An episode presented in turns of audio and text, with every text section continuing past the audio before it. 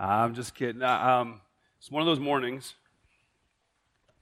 where if I was brave enough, I would just say, hey, let's do that again and go home. Um, but I'm a chicken.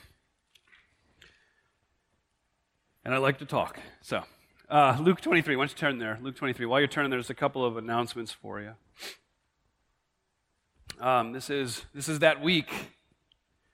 This is Easter week. We have services scheduled for Friday night, Saturday, uh, Sunday morning. Let me just kind of explain some of that to you just to keep us all on the same page. Friday night, we're having a Good Friday service. That will be where we observe the Lord's Supper together.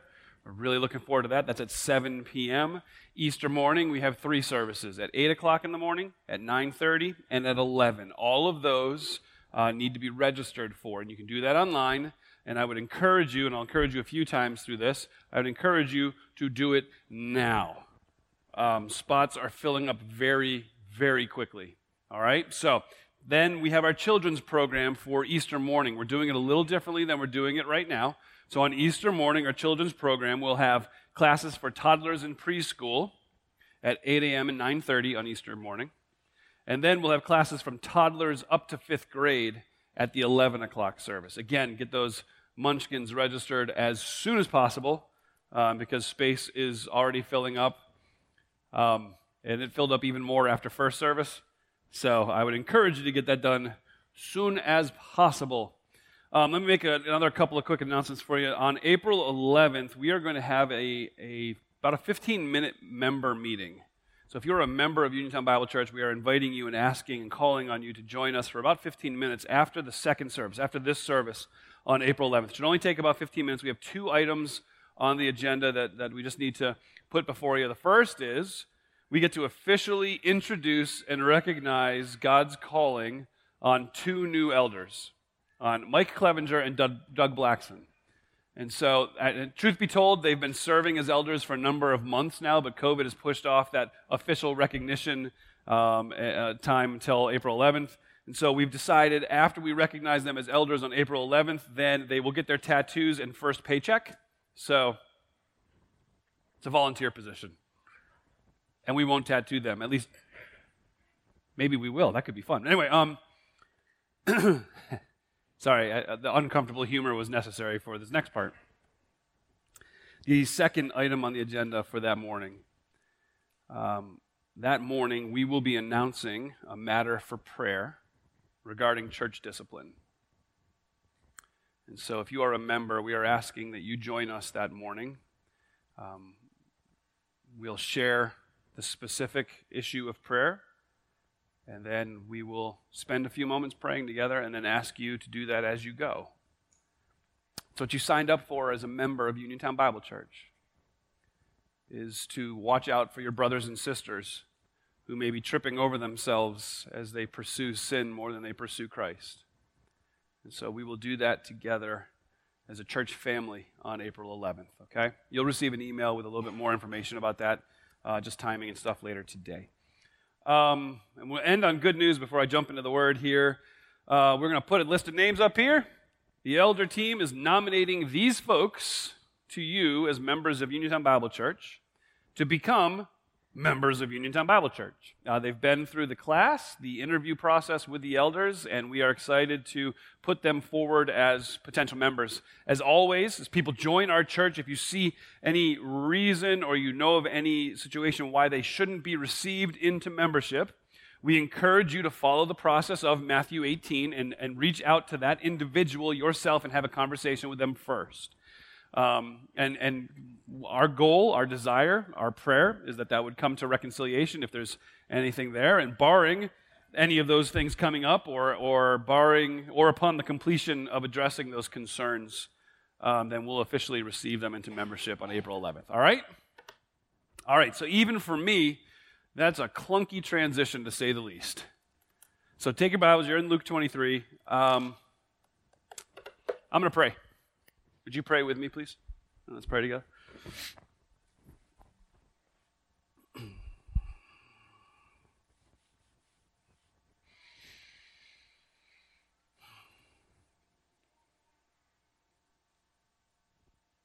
Father, thank you for the opportunity to call you Father, the privilege it is.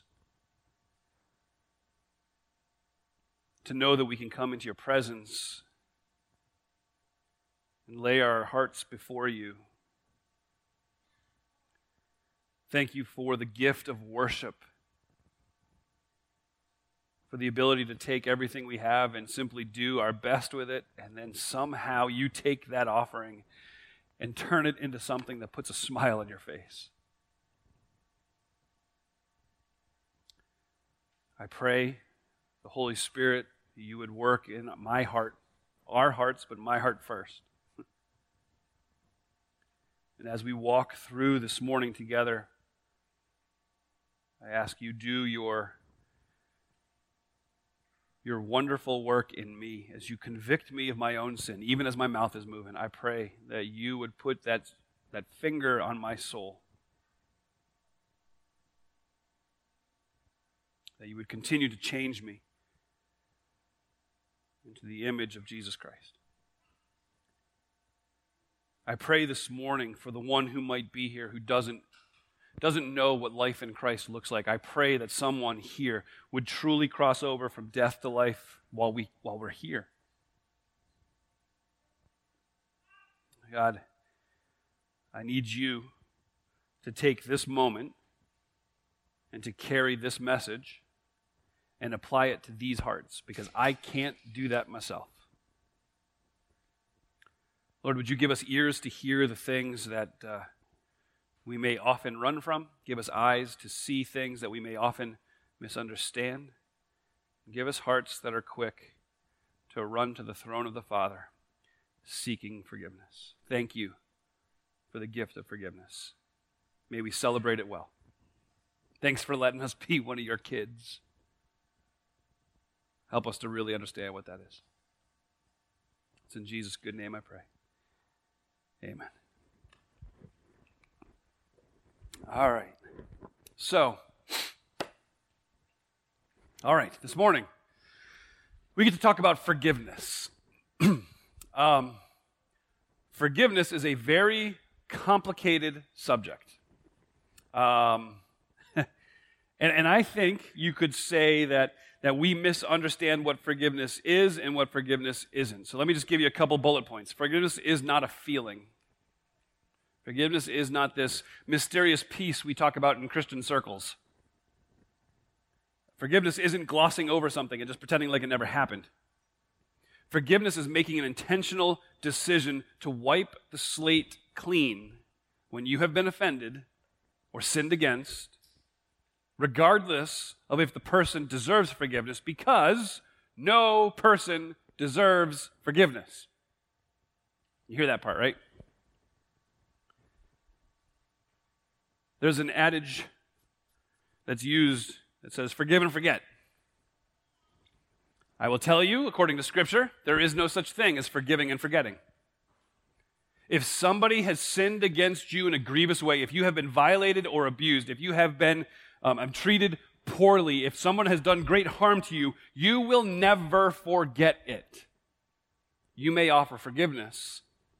And then you must choose to forget. So, as the issue raises its head again, you must make the intentional decision to forgive again. And as it comes up again, you must make the intentional decision to forgive again. And that's what it means to forgive and forget. It means to continuously work at the forgiveness process towards this person. Now, as complicated as forgiveness is, and as many times as you and I actually have to extend forgiveness to people or ask for forgiveness from people, it's still this, this beautiful, powerful, emotive thing. I mean, we, we find forgiveness to be this wonderful idea, right? When you have experienced when you've experienced the free and full and overwhelming forgiveness from a spouse, a friend, a sibling, a parent, a child, uh, whoever it is, when you've experienced that forgiveness, when you have come to the understanding of how you have inflicted harm on somebody, then uh, I chuckle a little bit because I've adopted this phrase. Most of my apologies begin with this I'm sorry, I thought it would be funny. But the reality is in that as I am as I am offending people trying to be funny, and, and God allows my eyes to be opened, the blinders to be removed, the Holy Spirit to put his bittersweet finger on my heart to point out the area where I have been careless and foolish and, and I have caused hurt to people. There's a weight that comes with that. There's a weight that comes with the understanding of how, how much you don't deserve the forgiveness of that person. And when they extend to you that forgiveness, it's, it's overwhelming. So, so we do. We look at forgiveness as a wonderful idea, but in truth, forgiveness is a wonderful idea until I have to forgive somebody. Right?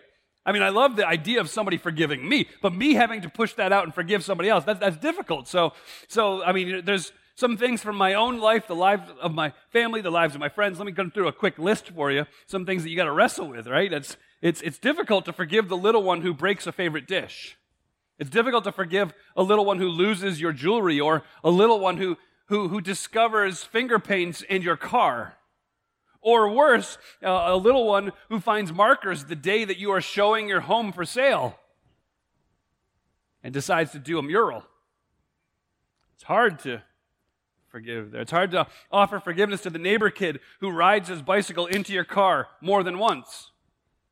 It's hard to offer forgiveness to that neighbor kid who volunteers to mow your lawn and finds every single one of your rose bushes with a lawnmower. It's hard to forgive the neighbor who's, who's out doing his yard work, spray painting his fence, and not paying attention to the wind. As the overspray of paint hits the side of your house, and now your siding's a different color in just a few spots.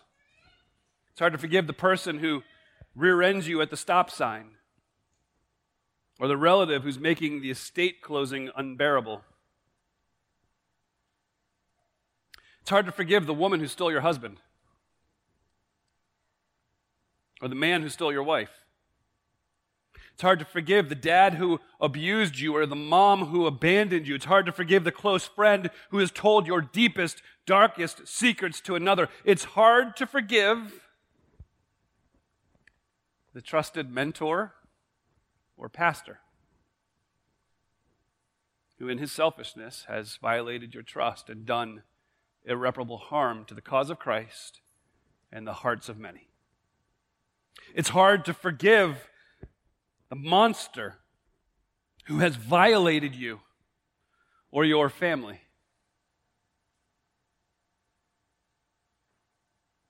See, forgiving the person who accidentally spray painted your house looks a whole lot different than forgiving the lifelong abuser in your life.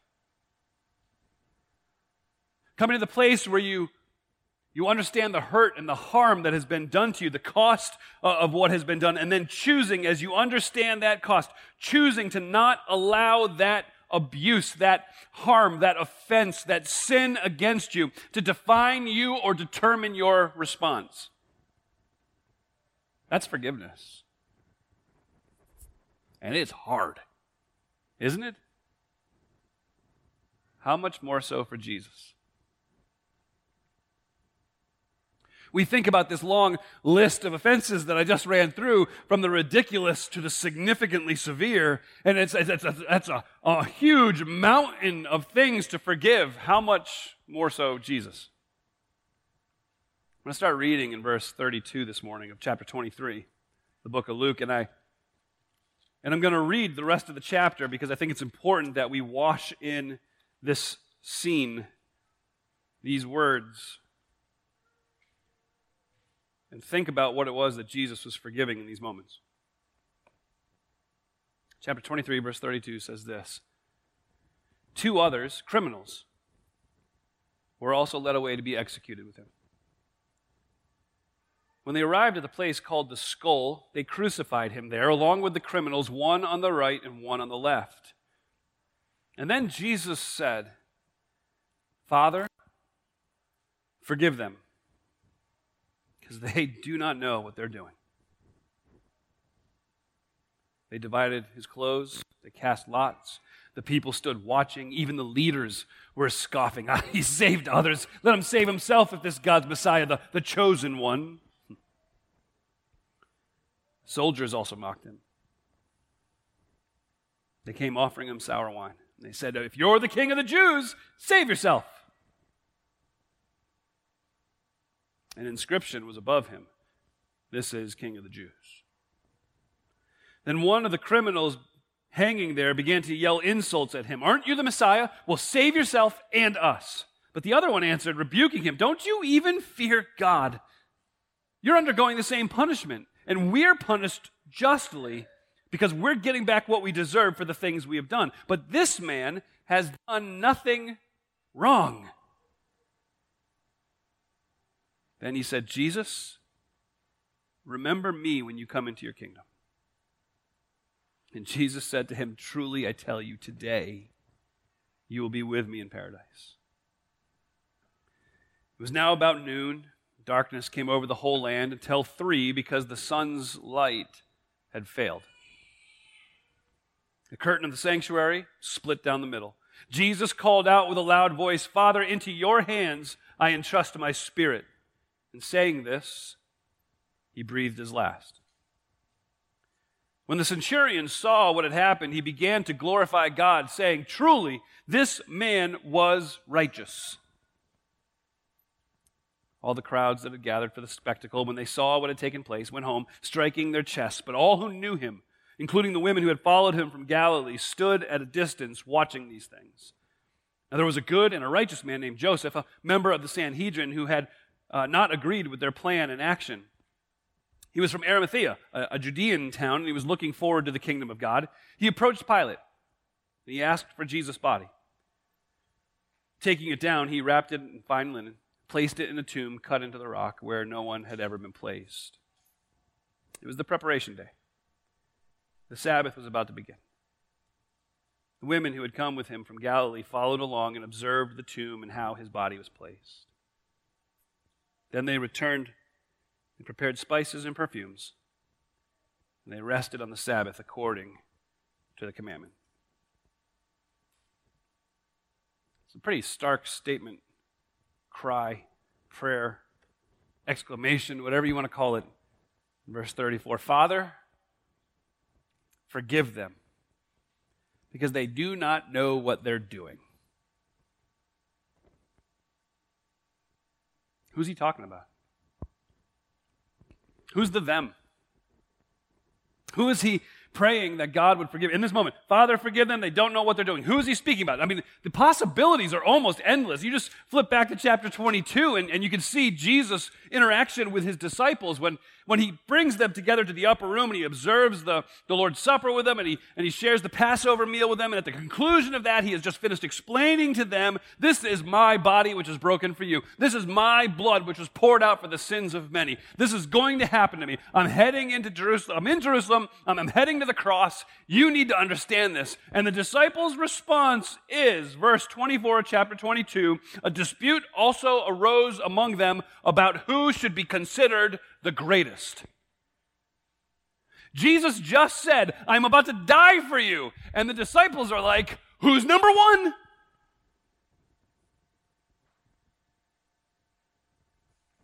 Maybe he's talking about Judas,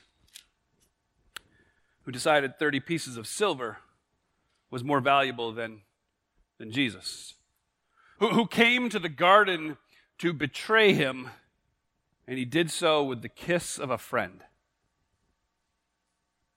Maybe, maybe it's Peter. Peter. Peter, who's followed Jesus from a distance, he's asked, oh, this must be one of his disciples, and, and he says, Not me. And then a second time, I'm not one. Now, now, this is the thing I cannot wrap my head around. What was Peter thinking after the second time he denied a relationship with Jesus?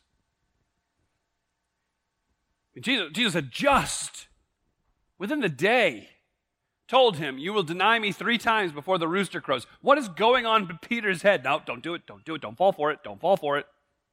And then, after a little while, verse 58, someone else saw him and said, You're one of them too. Man, I am not. I'm sorry. Uh, uh, Peter said that was the second one. Third one, about an hour later, another kept insisting, This man was certainly with him since he is Galilean. But Peter said, Man, I don't know what you're talking about. And immediately, while he was still speaking, a rooster crowed. Probably the most heartbreaking verse in the entirety of Scripture is verse 61 of chapter 22. He just denied his Savior for the third time.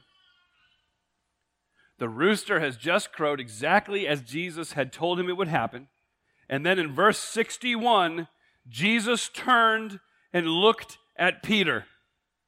And Peter remembered the word of the Lord, how he had said, Before the rooster crows today, you will deny me three times. And he went outside and he wept bitterly. Of course he did.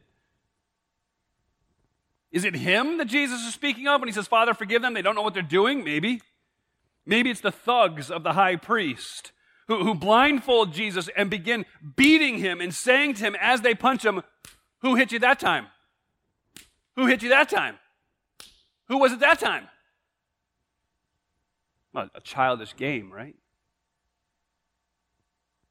Maybe it was Herod who was looking forward to meeting Jesus because he had heard about all these amazing things he had done. He was looking at Jesus as a magician. And when, when Jesus refused to perform tricks for Herod, Herod led the mocking. Maybe it's the crowds of people who in a short week went from the cries of Hosanna, blessed is he who comes in the name of the Lord, to crucify him. Murder him! Is that better? Is that clearer translation for you? The crowds demonstrated exactly what John said would happen. Jesus came to his own, and his own received him not. Maybe it's the crowds he's forgiving. Maybe it's Pilate who saw Jesus as an innocent man and yet still declared him guilty. Maybe, maybe, maybe it's the rulers at the cross who were inciting the real riot. Maybe it was the soldiers at the cross who joined in the mocking of Jesus, which is uh, unthinkable to think when you try to comprehend this. They're standing at the foot of the cross. You have the, the Jewish religious leaders who are mocking Jesus, and right next to them, you have the Roman pagan soldiers. And suddenly they're allies together as they mock Christ. Maybe it's the one thief. If you're God, then save me. Maybe it's him. Uh, the, the, the, the possibilities are absolutely almost completely 100% endless. There are so many people who are in need of forgiveness in the story, and yet not a single one of them deserves it. So, so who is Jesus speaking to? Who does he say this about when he says, Father, forgive them because they do not know what they're doing? Jesus is speaking to those who are looking at the cross and miss the point. He's speaking to those who are standing there looking at Christ crucified on the cross and they don't get it. They're staring at this crucified, innocent Lamb of God spilling his blood even though he's innocent. And they're oblivious to what he was doing for them right then, right there. So like disciples, don't you understand? This is what he was talking about. He came to give his life a ransom for many. Don't you get it? High priest thugs, those of you who blindfolded him and punched him in the face like a child, don't you understand? This one that you are mocking, this one you are playing the most childish of games with, he knew you while you were still in your mama's belly. Herod, he's not just going to do magic tricks. He's going to do something far beyond what you could possibly think or imagine. He's going to drink in the sin of all of humanity. Crowds, he came so that you could have life. Pilate, I know you, you made that sign, King of the Jews. He's more than just King of the Jews, he's the King of Kings. And to that one thief, who said, If you're truly the Messiah, then save yourself and us. To that one thief, he needed to recognize he is the Messiah. And the reason he's not saving his, himself is so that he could save others. They don't get it. They stare right at the cross and they don't get it. Does anybody get it? Yes, thankfully, some, some people get it. And, and one of the things that we see as we look through the text that we read this morning is a picture of a number of people that get it, and it helps us understand who can get it. So, so let me just point out a couple of key people. I mean, you, you've got, obviously, on the cross, you've got a criminal, one who mocks Jesus, and the other one who says, Remember me when you come into your kingdom. And we're going to talk about that in more detail in just a minute. But that, that criminal is a complete moral outsider. He's a bad man. And, and let me say this now. I, I, I won't twist the words, but, but he's not just a thief. Our Bibles say the, the thieves, or the, it talks about the thief. The, he's not just a thief. There was no capital uh, punishment for a thief. He had to be far worse than a thief. He might have been a thief, but if he was a thief, he was a murderer. This is a bad person. And yet he says, Remember me. That person had no standing in the community, no standing in the culture. He is a complete moral outsider, and yes, yet he's, he's brought in through the forgiveness of Christ. There's a cultural outsider in verse 47 where you have the centurion begin to glorify God and say, Surely this man was righteous. That, that began to glorify God. Every time that phrase is used in the book of Luke, it is pointing to the person who is beginning their, their knowledge, their understanding, and coming to understand who Jesus Christ truly is. So here's the centurion crossing over in that moment. But, but the centurion is a Roman, he's a cultural outsider. Then you have this whole group of social outsiders. You have to bear with me just for a second so you don't hear this and be like, I'm out, okay? There's a whole group of social outsiders that are talked about starting in, in verse 48, or go down to verse um, 55. It's, it's the women. Women of this day were social outsiders. They, they couldn't hold position. They couldn't, they couldn't even testify in court because they weren't a trustworthy witness. And yet Jesus was surrounded by women who he taught and who accepted and understood his message fully, completely. Didn't matter that they were social outcasts. Jesus said, Hey, I- have come so that the, the, the sick might be made well. And that, in this case, happened to be women as well. Some of the most faithful disciples in the entire story of Jesus were women. Some of the most faithful disciples at Uniontown Bible Church, women. So their standing didn't affect that, so, so, so I think sometimes when you read scripture, you come to the understanding of the history of the church, you look, you're like, see, Jesus came for the outcasts. He came for the, the moral outsider, he came for the cultural outsiders, he came for the social outsiders. It's, it's only those, those lowly and poor. They, he came for those so that he could raise them up. But that's not true, because if you look at verse 50, what you find is there's an insider as well. His name is Joseph. He's from Arimathea. Joseph is a member of the Sanhedrin, a very wealthy man, and, and Jesus reached him as well. So, so here's the point the forgiveness is offered to you on the basis of grace, mercy, and kindness of God, not on anything you've got. It's offered to you because of who He is, not because of what your standing is. His offer of forgiveness transcends all standing. So it doesn't matter your lot in life. It doesn't matter your successes or your failures, your finances. It doesn't matter your family history. The offer of forgiveness is there for you if you would accept the offer. So, how do you accept the offer? You accept the offer when you choose to love Him most. And I think we see that very clearly in the interaction between the two criminals and Jesus two criminals of Jesus. You can see that there in um, verse 39. And this is how it starts. And I think we might be able to relate to this if I change the language a little bit and put it in our vernacular. So, verse 39 says this the, the criminal's hanging on the cross. The crowds in front of him are just mocking Jesus. And then the criminal, getting ready to die the same death of Jesus, begins to mock Jesus and says, Are you, aren't you the Messiah? Then save yourself and save us. So, I think that's a very familiar thing to say, but you don't recognize it. So let me tweak it a little bit. You ready? Are you there? Do you see what kind of mess I'm in? I mean, look around. My whole world's falling apart. Listen, if, if you do this, then I will worship you. Anybody recognize that at all? See, too often that's how many of us live. If you do this, then I'll serve you as the God. And the reality is, instead of choosing to love Him most, what you are doing is you are choosing to love yourself most. We get ourselves into this mess. We get ourselves into this place where we think, all right, I have no other options. Every relationship I have falling apart. I'm losing jobs. I'm losing friends. I've lost vehicles. I'm losing finances. My job's, I mean, everything's terrible. You know, maybe I'll go to church. Now, if you're here this morning and that's you, love you. I'm glad you're here. But I, I want to make sure I'm clear. I don't want you to think that just because you showed up in church a week early this year,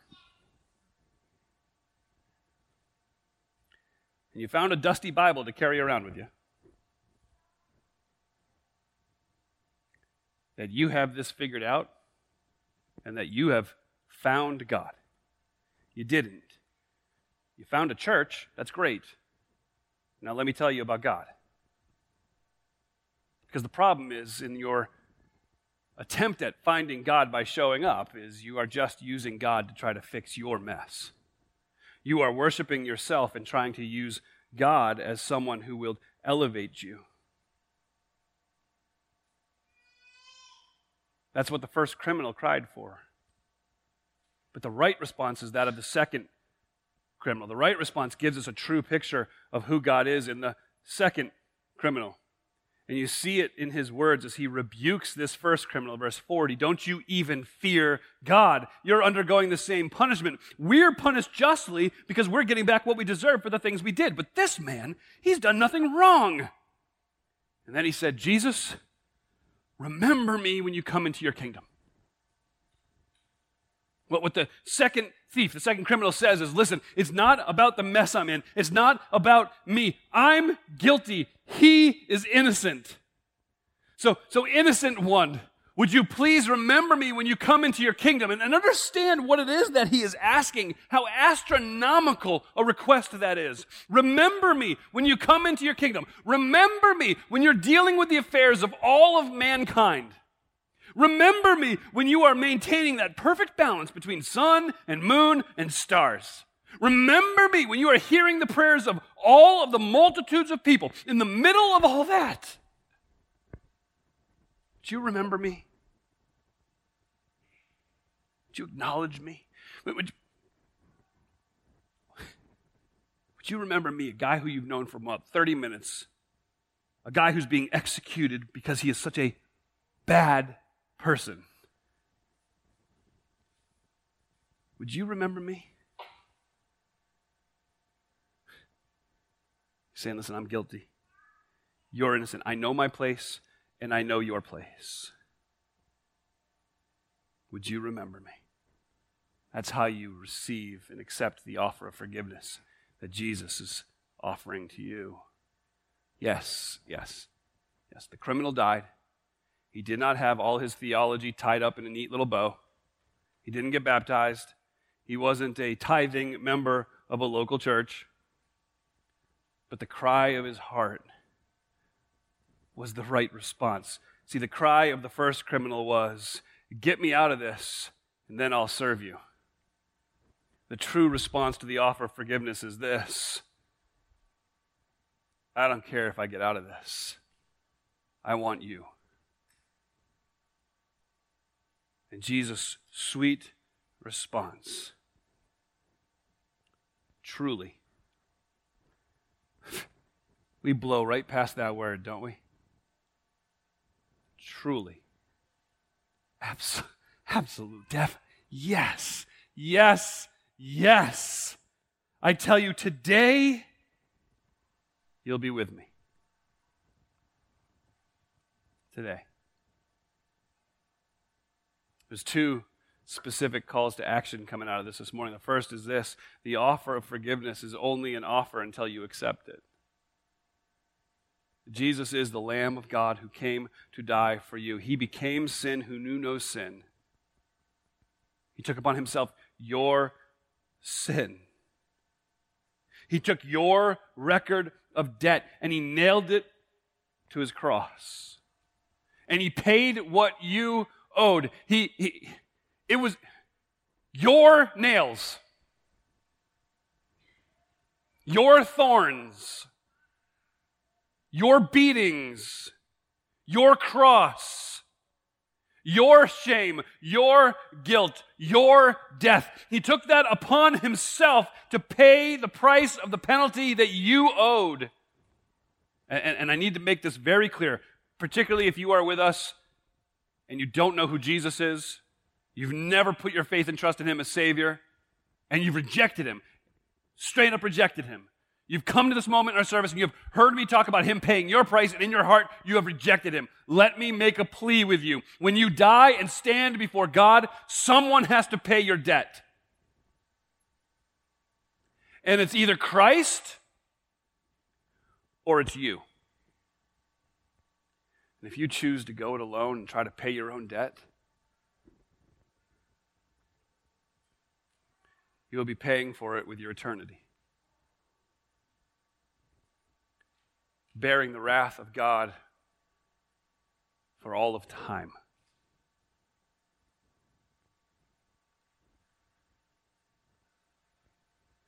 If you have accepted that offer, do you remember what it cost?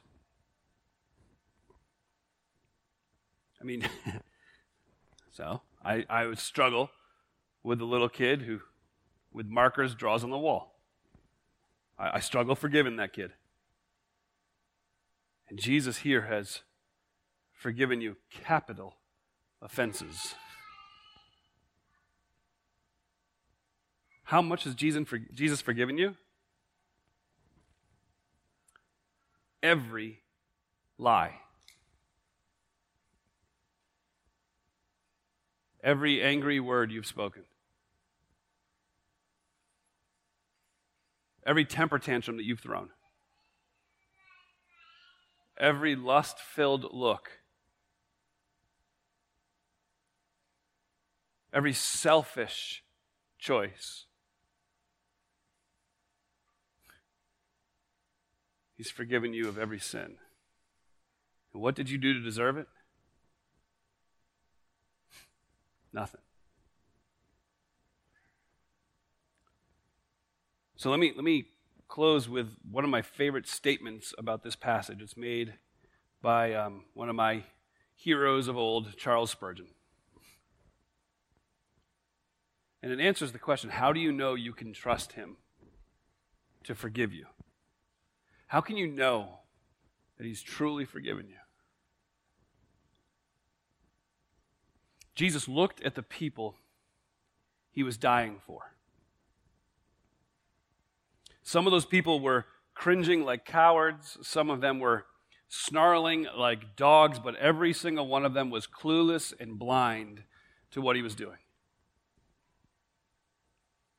And in the greatest act of love in all of history, Jesus Christ stayed.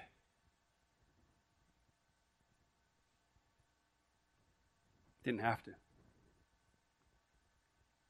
Didn't have to. He stayed on the cross for your forgiveness.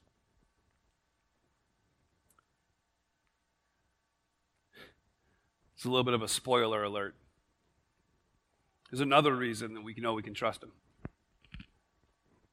It's because even though he stayed on the cross, didn't stay in the tomb, did he? We have hope. Let's pray. Father, thank you for your goodness your grace, your kindness, your mercy, your love. Thank you for being faithful, unchanging. Father, thank you for giving us the gift of forgiveness that we definitely do not deserve. Now, Father, I pray that you would remind us of what we've been forgiven of and then we would live like those who've been forgiven. That we would live like children at play in the grace that is washing over us. Please, Lord, I, I pray that the one who's here this morning who doesn't know Christ, that they would, with humility, simply say yes. And understand that what Christ is offering is being offered to them right now the gift of eternal life. May they accept it even now. Lord, help us not to get over what we've been forgiven. Help us not to get over the, the fact that you stayed on the cross so that the work could be finished. And then, Lord, please help us never forget that that tomb